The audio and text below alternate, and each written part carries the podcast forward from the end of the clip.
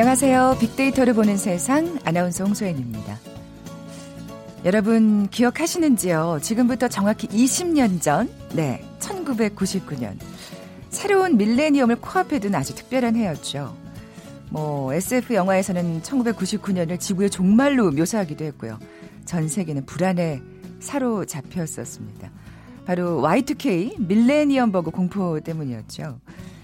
컴퓨터가 2000년을 1900년으로 오인하면서 대란이 일어날 수 있다는 게 그 이유였는데요. 뭐 최악에는 전기가 끊기고 사회 전체가 공황 상태로 빠질 수도 있다는 보도도 나왔었잖아요. 이런 관심과 우려 속에 맞이한 2000년 실제로는 뭐 아무런 문제도 발생하지 않았죠. 전기도 끊기지 않았고 통신도 두절되지 않았습니다. 아, 대학 신입생들은 공공학번이라고 불리게 됐고요. 그 해에 태어난 2000년생들은 올해 어느덧 20살이 됐네요. 이 부모 세대인 X세대가 기존 체제에 반항하는 세대였다면 자녀 세대인 2000년생들은 공정함에 민감한 공정세대라고 불린답니다. 잠시 후 Big to the Future 시간에 사회 첫 발을 내디딘 2000년생들 공정세대에 대해서 빅데이터 분석해 봅니다. 이어지는 빅데이터 크로스 성공지도 시간엔 화제가 된 한 주간의 IT 이슈 점검해 볼게요. 먼저 빅퀴즈 풀고 갈까요? 자, 오늘 2000년생에 관한 얘기 나눈다고 말씀드렸죠. 그 부모 세대인 X세대에 관한 문제 드릴게요. 아, 저, 저도 여기 들어가는 건가? 네. 7, 80년대 경제개발기를 거쳐서 90년대는 1인당 국민소득 만 달러를 달성한 시기였죠. 그래서 소비주의 세대란 꼬리표가 달리기도 했고요. X세대, 뭐, 모모족, 뭐 이런 신조어가 나오기도 했습니다. 땡땡족. 1990년대 초 강남에 거주하는 부자 부모를 두고 화려한 소비 생활을 누린 20년대, 20대 청년들을 가리키죠. 고가의 자가용을 타고 다니면서 유흥을 즐기던 젊은이들의 과소비 행태를 비꼬는 말로 쓰이기도 했습니다. 자, 90년대 초반 압구정동과 홍대 피카소 거리를 중심으로 활동했는데요. 1997년 IMF 외환 위기 상황을 거치면서 점차 사라지게 됩니다. 자, 보기 드릴게요.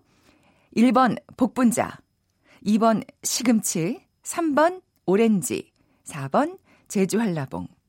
뭐, 이 사람들 흉내내는 사람들을 우스갯소리로 낑깡족이라고 부르기도 했던 것 같은데. 자, 오늘 당첨되신 분께는 커피와 도넛 모바일 쿠폰 드립니다. 정답 아시는 분들 휴대전화 문자 메시지 지역번호 없이 샵 9730, 샵 9730입니다. 짧은 글은 50원, 긴 글은 100원의 정보 이용료가 부과됩니다.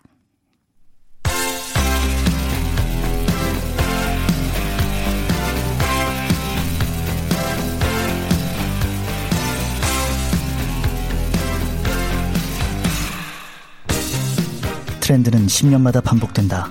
KBS 1라디오 빅데이터로 보는 세상. 빅투더 퓨처. 최신 핫 트렌드와 복고 문화를 두루 살펴보는 시간이죠. Big to the Future. 빅커뮤니케이션 전민기 팀장 나와 계세요. 안녕하세요. 네, 반갑습니다. 전민기입니다. 아, 벌써 2000년생들이 사회에 첫 발을 내딛는 해가 됐군요. 그렇더라고요. 그럼 그만큼 우린 나이를 먹은 어, 거죠. 많이 먹은 거예요, 저희가. 2000년생들이 네. 올해 이제 고등학교 졸업하고 대학을 대학을 가든지 대학을 안 가면 이제 사회 그렇죠. 고교 졸업하고 일을 하게 되는 음. 거죠. 그러니까 어, 얼마 전에 이제 대학교 일제히 개강했고 그러니까 아까 말씀해 주신 대로 전문가들은 2000년생들 두고서는 이제 공정 세대라고 음. 규정하는데 유난히 공정성과 관련된 뉴스나 이런 거에 굉장히 어, 타오르는 아. SNS에 막 이 불공정한 거에 대해서 굉장히 소신 있게 글들 많이 쓰거든요. 네, 네. 네. 예민하게 반응하는군요. 그렇죠. 이유가 있을 텐데, 그렇죠? 그렇죠. 예. 예. 그리고 또 수저 계급론 같이 거대한 사회 불평등 이슈에는 또 크게 분노하지 않는 아, 특징이 있습니다. 그러니까 이거는 어 내가 노력해서 어떻게 할 수 없다라는 건 아. 예 받아들여 버리고 네, 네, 예, 네. 거기서 오는 뭔가 불합리함이라든지 이런 거에 대해서는 또 가만히 있지 않는 그런 특징을 보여줘요. 음. 그러니까 뭐 개천에서 용났다 너무 오래된 표현인데 네, 요즘 개천에서 용도 안 나요. 그게 네. 쉽지 않다라는 걸 네. 본인들 스스로가 잘 알고 있는 그런 세대. 그러니까 사람 만날 때도 좀 가성비를 따지는 편이고요. 음. 그러니까 시간과 돈, 감정 소비하는 관계를 맺기보다는 어, 익명으로 SNS 같은 거 많이 활동하고요. 그렇죠. 네. 예. 그리고 연애에 있어서도 러라밸을 중시합니다. 그러니까 love and life balance라고 해갖고 저희 때만 해도 이제 사랑 한번 잘못 빠지면 눈 멀어가지고 뭐 친구고 전 팀장님. 학교 수업이고 뭐 없었어요. 그치, 근데 사람은 또 그렇게 해야 예. 되는 건 줄 알았죠. 예, 예. 근데 요즘은 그렇게 하면 내 어떤 스펙에 큰 흠이 가버리죠. 삶에 이제 큰 취업에도 영- 예, 예. 큰 영향 미치니까 아. 사랑 자체도 이렇게 하고 있고 음. 이 부모 세대가 이제 X 세대인데 경제 발전에 좀 어떤 함께 했죠 우리나라 경제 발전 그렇죠, 그러면서 예.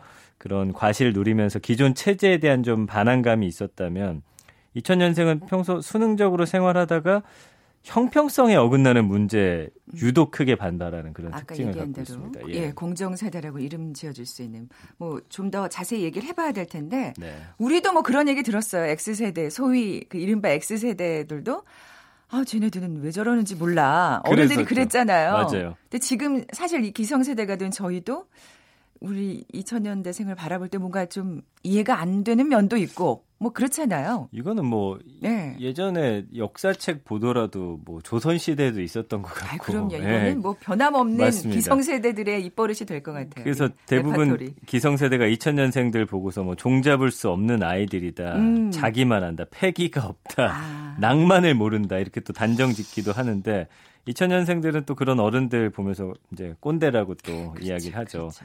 그러니까 뭐 문화 충격, 세대 갈등으로 좀 이어질 소지가 충분하고 이거는 늘 그런 기성세대와 새롭게 등장하는 신세대들 사이에서 늘 숙제 같은 그런 관계인 것 같아요. 그러니까요. 어쨌든 2000년생들은 기존 세대와는 좀 완전히 다른 세대를 살았다는 점을 어, 이해를 해야 될 것 같고요. 네. 그러니까 기성세대 그리고 우리의 사, 우리 사회 그리고 대학교들도 어, 이 사람들을 맞이할 준비가 좀 미흡하다 이런 평가가 많이 나오더라고요. 음, 사실 정말 이렇게 뭐 아, 이해가 안 돼라고 이게 끝날 게 아니라 정말 사실 우리 어떤 미래잖아요. 그들이. 그럼요, 그 예. 충분히 이해하고 같이 함께 나아가야 될 분명히 우리가 숙제를 안고 있는 셈입니다. 예. 이게 쭉 그냥 같이 가는 것 같아요. 저희 부모님도 아직도 저를 잘 이해 못한다고. 아니 그러니까 이게 종잡을 네. 수 없는 아이들, 뭐 패기가 없다, 자기만 한다. 이거 우리 다 들었던 얘기거든요. 아, 맞아요, 예. 맞아요. 어, 빅데이터 상에서는 어떻게 바라보고 있나요? 그러니까 2000년생 찍었는데 의외로 1년 동안 한 7만여 건이나 언급될 정도로 음. 많이 언급이 되는 단어였어요. 그래서 연관어 보면은 뭐 자신감이란 단어, 아이돌, 셀스타그램, 일상, 20대, 인스타그램, 나이, SNS와 연관된 단어들이 그러니까요. 가장 많이 예. 나왔고요. 그래도 이 SNS나 인터넷상에서는 이들을 바라보는 시선이 나쁘지 않았습니다. 아, 다행입니다. 67.5 대 11이에요. 그래서 어, 자신감 넘친다, 좋다, 가능하다, 예쁘다. 어, 부정 젊으니까. 예, 네. 부정 감성어는 싱겁다, 이해하기 힘들다, 답답하다, 믿지 못하겠다. 음. 이런 단어들로서 이제 표현이 되고 있는데 이건 기성세대들이 SNS에 2000년대 생들에 대해서 뭐 굳이 글을 남기진 않기 때문에 네, 네. 본인들 스스로의 평가일 수도 있고 그러니까. 네, 약간 한 바로 윗 세대의 그런 평가일 수도 있기 때문에 네. 기성세대들의 평가라고 보기에는 약간은 무리가 있어 보입니다. 그렇군요. 2000년생들에 대해서 좀 더 자세히 살펴볼까요? 그러니까 아까 말씀드린 대로 인간관계에 관한 건데요. 그러니까 어른 대하거나 친구 만날 때도 실리 중시합니다. 그러니까 음. 저희 대학 다닐 때만 하더라도 과 선배들 그리고 뭐 동아리 선배들 근데 요즘에는 그 동아리 자체도 취업과 관련된 동아리가 가장 인기가 많고 그렇죠.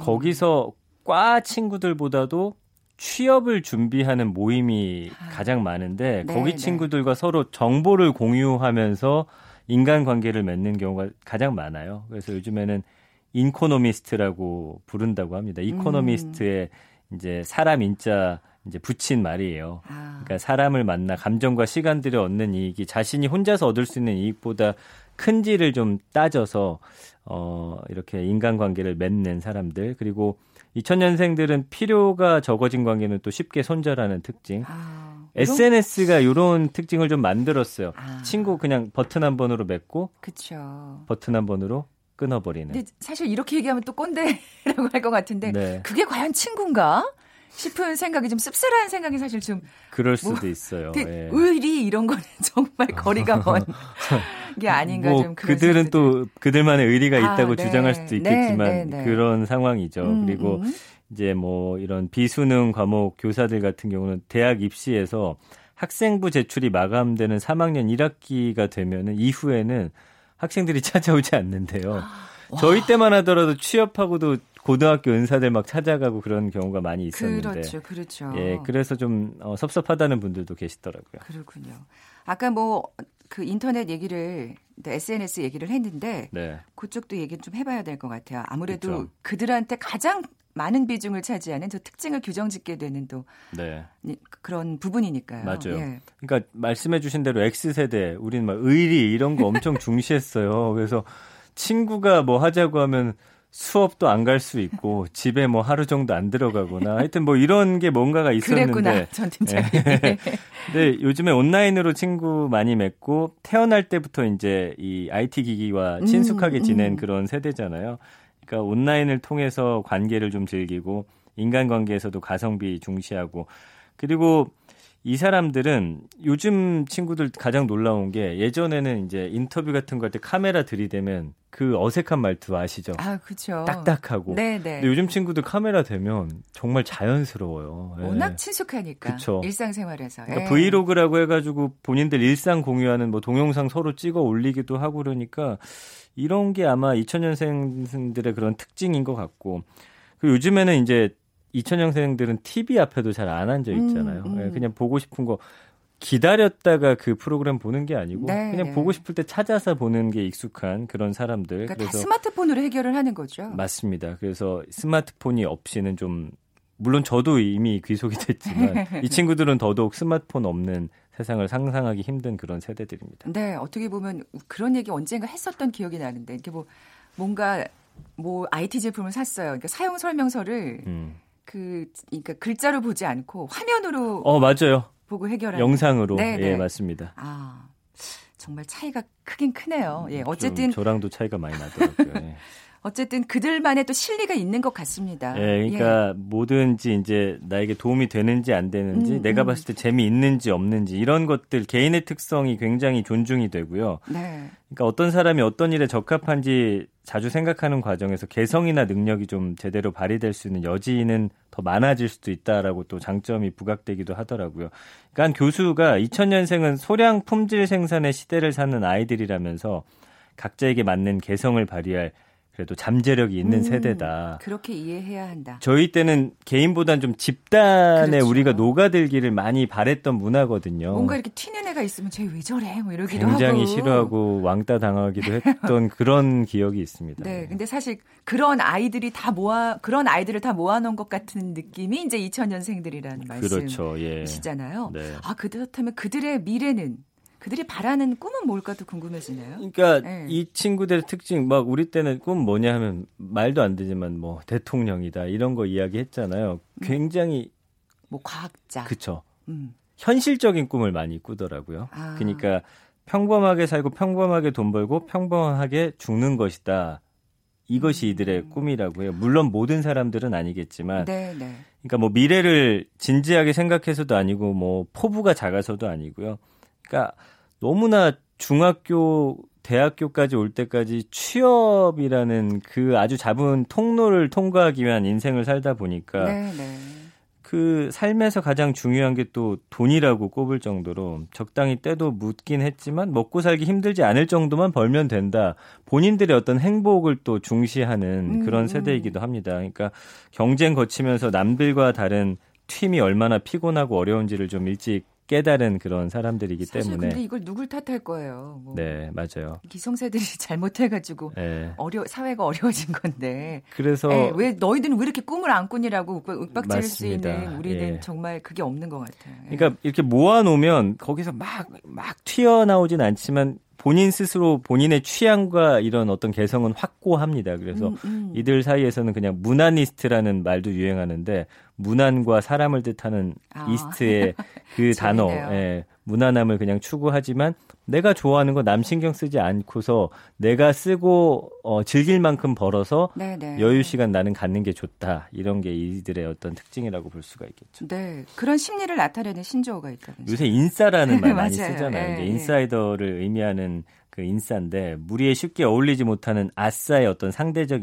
의미입니다. 그래서 한 취업 정보 업체가 2000년생 몇백 명에게 물어봤더니 어, 61.3%가 스스로 인싸라고 여기거나 인싸를 지향한다라고 답했습니다. 음. 그러니까 이전 신세대 사이에도 좀 등장했던 단어예요. 근데 공부도 잘하면서 놀기도 잘하는 엄친아, 엄친딸 이런 것과는 조금 다른 겁니다. 예전에는 예를 들어서 뭔가 이 무리 안에서 음, 그래도 내가 이렇게 좀 돋보이기를 음, 음. 바랬는데 개성은 강하지만 그렇다고 친구들 사이에서 막 이렇게 튀고 아, 싶어 하지는 네네. 않는. 이 약간 좀 어렵죠. 예. 그러니까, 그러니까, 남들의 인정 같은 게 별로 중요하지 않아요. 맞아요. 이거는 사실은 이 엄친 딸, 엄친 아는 아, 정확하게 짚어 주셨어요. 예. 남들이 예. 이렇게 아우, 쟤 뭐 엄친아잖아, 엄친 딸이잖아지만 인싸 같은 경우에는 그냥 나의 행복. 그러니까 나의 나의 물, 나의 물, 인정, 물건이나 스스로, 예. 뭔가를 고를 때도 가성비, 가심비라고 해서 내가 만족하면 그만이다라는 음, 거예요. 음. 남들이 보기에 어땠든 간에. 그러니까 그런 면은 좀 긍정적인 측면도 많이 있는 어떻게 보면 주체적이라고 예. 볼 수도 있고요. 맞습니다. 예. 이들에 대해서 좀 오늘 이렇게 얘기 나누다 보니까 좀 이해할 수 있을 것도 같고 네. 워낙 사회에서 비리 같은 게 정말 많이 터지니까 맞아요. 그 공정함에 예민해진 거겠구나 싶기도 하고요. 예. 그래서 저는 그 방면이 좀 더 잘 개발돼 갖고 이 네네. 친구들이 사회를 좀 더 공정하게 만들어 갈 수 있는 음, 음. 그런 우리의 어떤 미래라는 생각도 들더라고요. 네네. 그러니까 아무리 이제 내 스스로가 어, 노력해서 우수해져도 꼭 성공이 보장되지 않는다라는 생각은 갖고 있지만 그래도 이 친구들의 어떤 어 현실 감각이라든지 네. 이런 거는 저희 때보단 뛰어난 것 같아요. 네, 그래서 네. 개성도 있고 맞습니다. 우리 정부 사회 그리고 선배들은 이 2000년생들이 좀 희망을 가질 수 있도록 그들이 원하는 게 뭔지 좀 관심 갖고 도와주면서 네, 네. 그들의 문제점을 좀 지적하기보다는 그 친구들의 어떤 상황도 이해하고 받아들이면서 이들의 장점을 사회에 잘 녹여낼 수 있는 이런 좀 음, 노력이 필요하지 않을까 생각해 봤습니다. 네. 이들이 이렇게 된 데는 또 기성세대의 책임이 크거든요. 맞아요. 네. 그렇게 인정하고 네. 받아들이는 그게 또 이들과 함께 사회를 만들어가는 첫걸음이 아닐까 하는 생각이 듭니다. 맞습니다. 비퀴즈 내주고 가세요. 네, 오늘 2000년생에 대한 이야기 했는데요. 그 부모 세대는 X세대입니다. 이 세대에는 또 다른 신조어가 있는데 무슨 무슨 족이라고 불렸죠. 1990년대 초에 강남에 거주하는 부자 부모 두고 화려한 소비 생활 누린 이 20대 청년들을 가리킵니다. 고가의 자가용 타고 다니면서 유흥 즐기던 뭐 젊은이들의 과소비 행태를 비꼬는 말로 쓰이기도 했고요. 압구정동하고 홍대 피카소 거리를 중심으로 활동했는데 1997년 IMF 외환 위기 상황을 거치면서 점차 사라졌습니다. 어, 이 사람들을 무슨 무슨 족이라고 부를까요? 1번 복분자, 2번 시금치, 3번 오렌지, 4번 제주 한라봉. 네. 오늘 당첨되신 분께 커피와 도넛 모바일 쿠폰 드립니다. 정답 아시는 분들 휴대전화 문자 메시지 지역번호 없이 샵 9730입니다. 짧은 글은 50원, 긴 글은 100원의 정보 이용료가 부과됩니다. 빅투더퓨처 빅커뮤니케이션 전민기 팀장과 함께했어요. 고맙습니다. 감사합니다. 잠시 정보센터 헤드라인 뉴스 듣고 돌아올게요. 북한 평양 외곽의 산음동 미사일 연구단지에서 물자 운송용 차량의 움직임이 포착됐다고 국정원이 국회에 보고했습니다. 북한이 최근 동창리 미사일 발사장을 복구하는 움직임이 포착됐다는 보도가 나오자 중국 정부가 북미 간 대화로 해결할 것을 강조했습니다. 문재인 대통령이 오늘 신임 의전 비서관으로 박상훈 외교부 공공외교대사를 임명했습니다. 데이비드 보이드 유엔 인권환경 특별보고관은 유엔 인권이사회 상호대화 세션에서 대기오염으로 인한 연간 조기 사망자가 전 세계적으로 700만 명이고 이 가운데 460만 명이 중국과 인도를 포함한 서태평양 지역에 거주한다고 밝혔습니다. 미국 군수업체 록히드 마틴사가 F-35A 전투기 구매 조건으로 한국군에 전용 통신위성 한 기를 제공하겠다는 약속을 올해 이행할 것으로 보입니다. 지금까지 헤드라인 뉴스 정한나였습니다.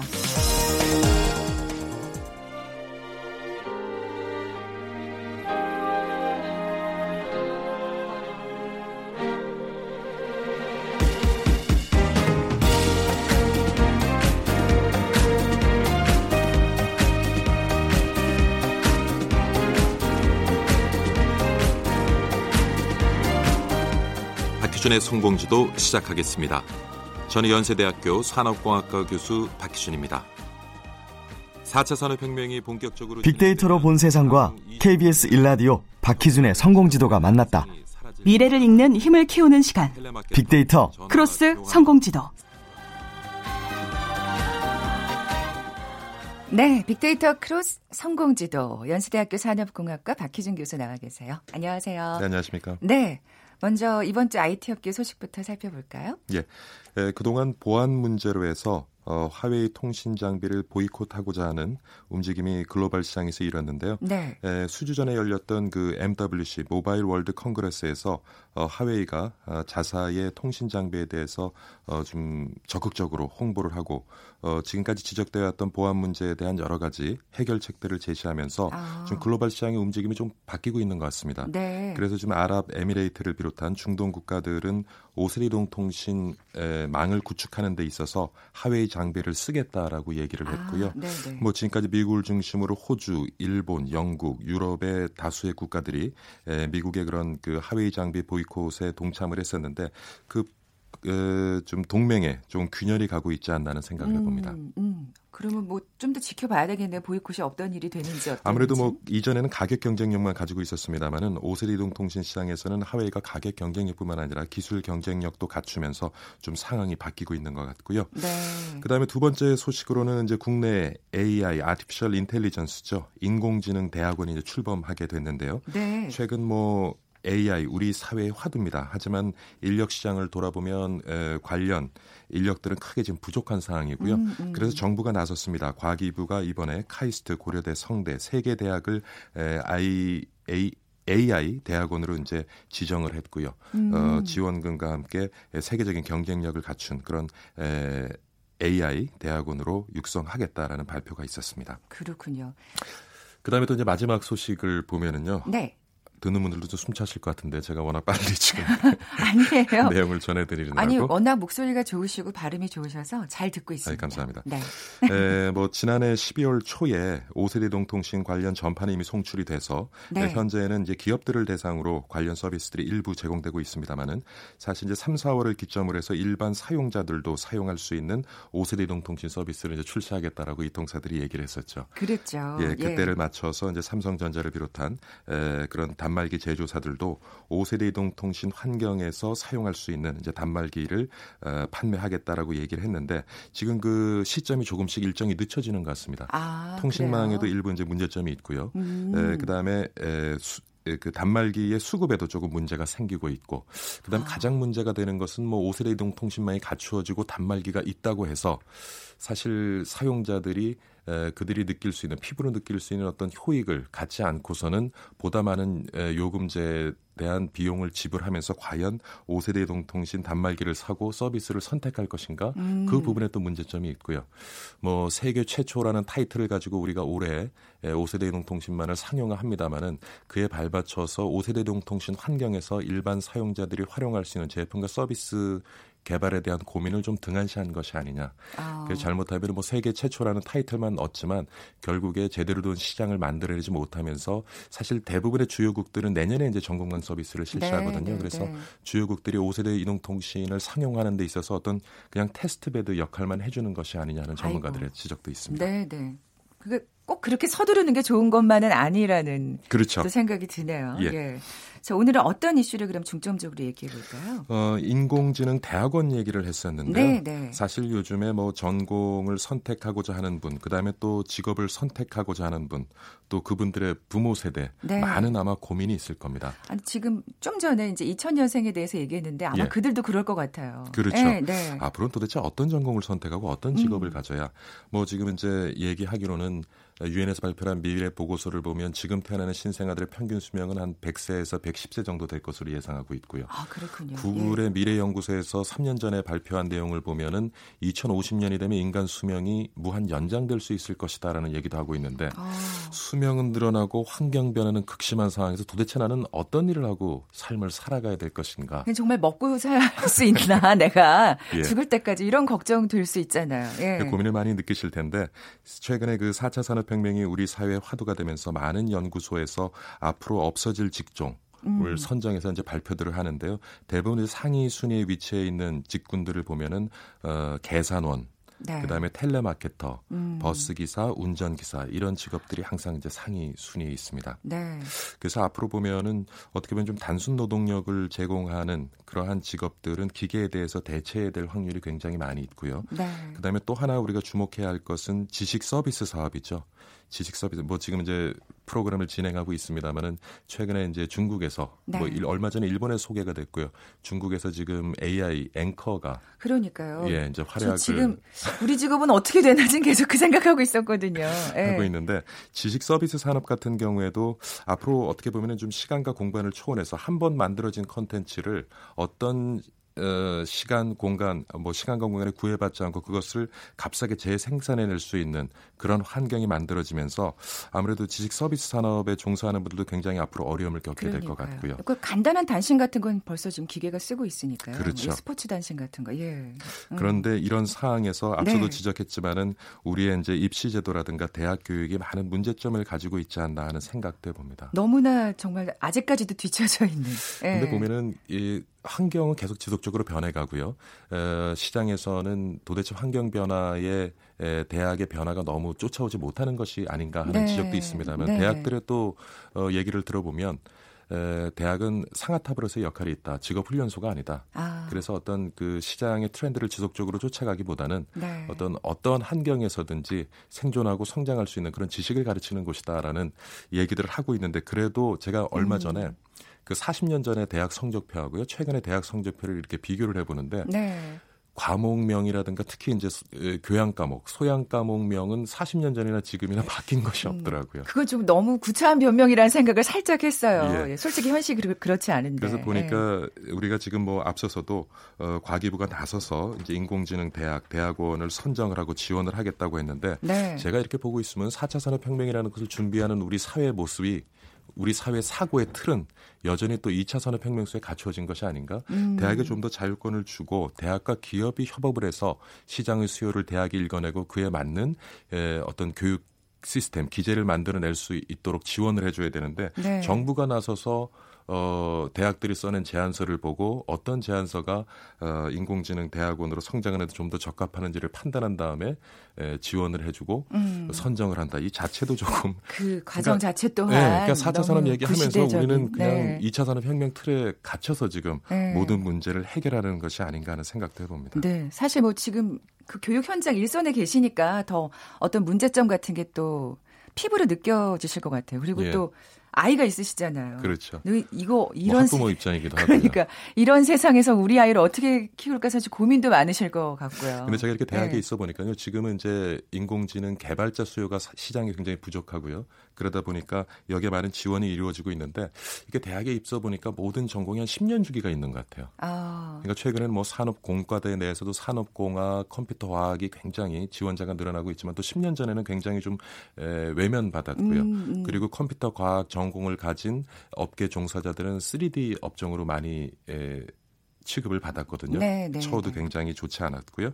그래서 무엇인가를 선택하는 데 있어서 이렇게 트렌드를 막 쫓아가기보다는 아, 이제 앞으로는 그런 것 같아요.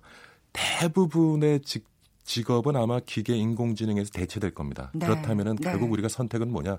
내가 잘하고 즐길 수 있는 것 아. 하나 더 하자면은 이건 굉장히 어려운 선택이에요. 남들이 하고자 하는 것을 되도록 피해가는 것. 아, 뭔가 나만의 것 좀 예를 들어서 예. 그것을 대체할 수 있는 인공지능을 개발할 때도 보면은 에, 물론 투자를 해서 이제 투자를 많이 회수할 수 있는 거를 투자를 하겠죠. 그렇다 네. 보면 수요가 아무래도 좀 적은 쪽, 그러니까 남들이 안 하는 쪽을 선택하는 음. 것이 유리하지 않을까 하는 생각을 해봅니다. 네. 마지막으로 또 팁을 주셨어요.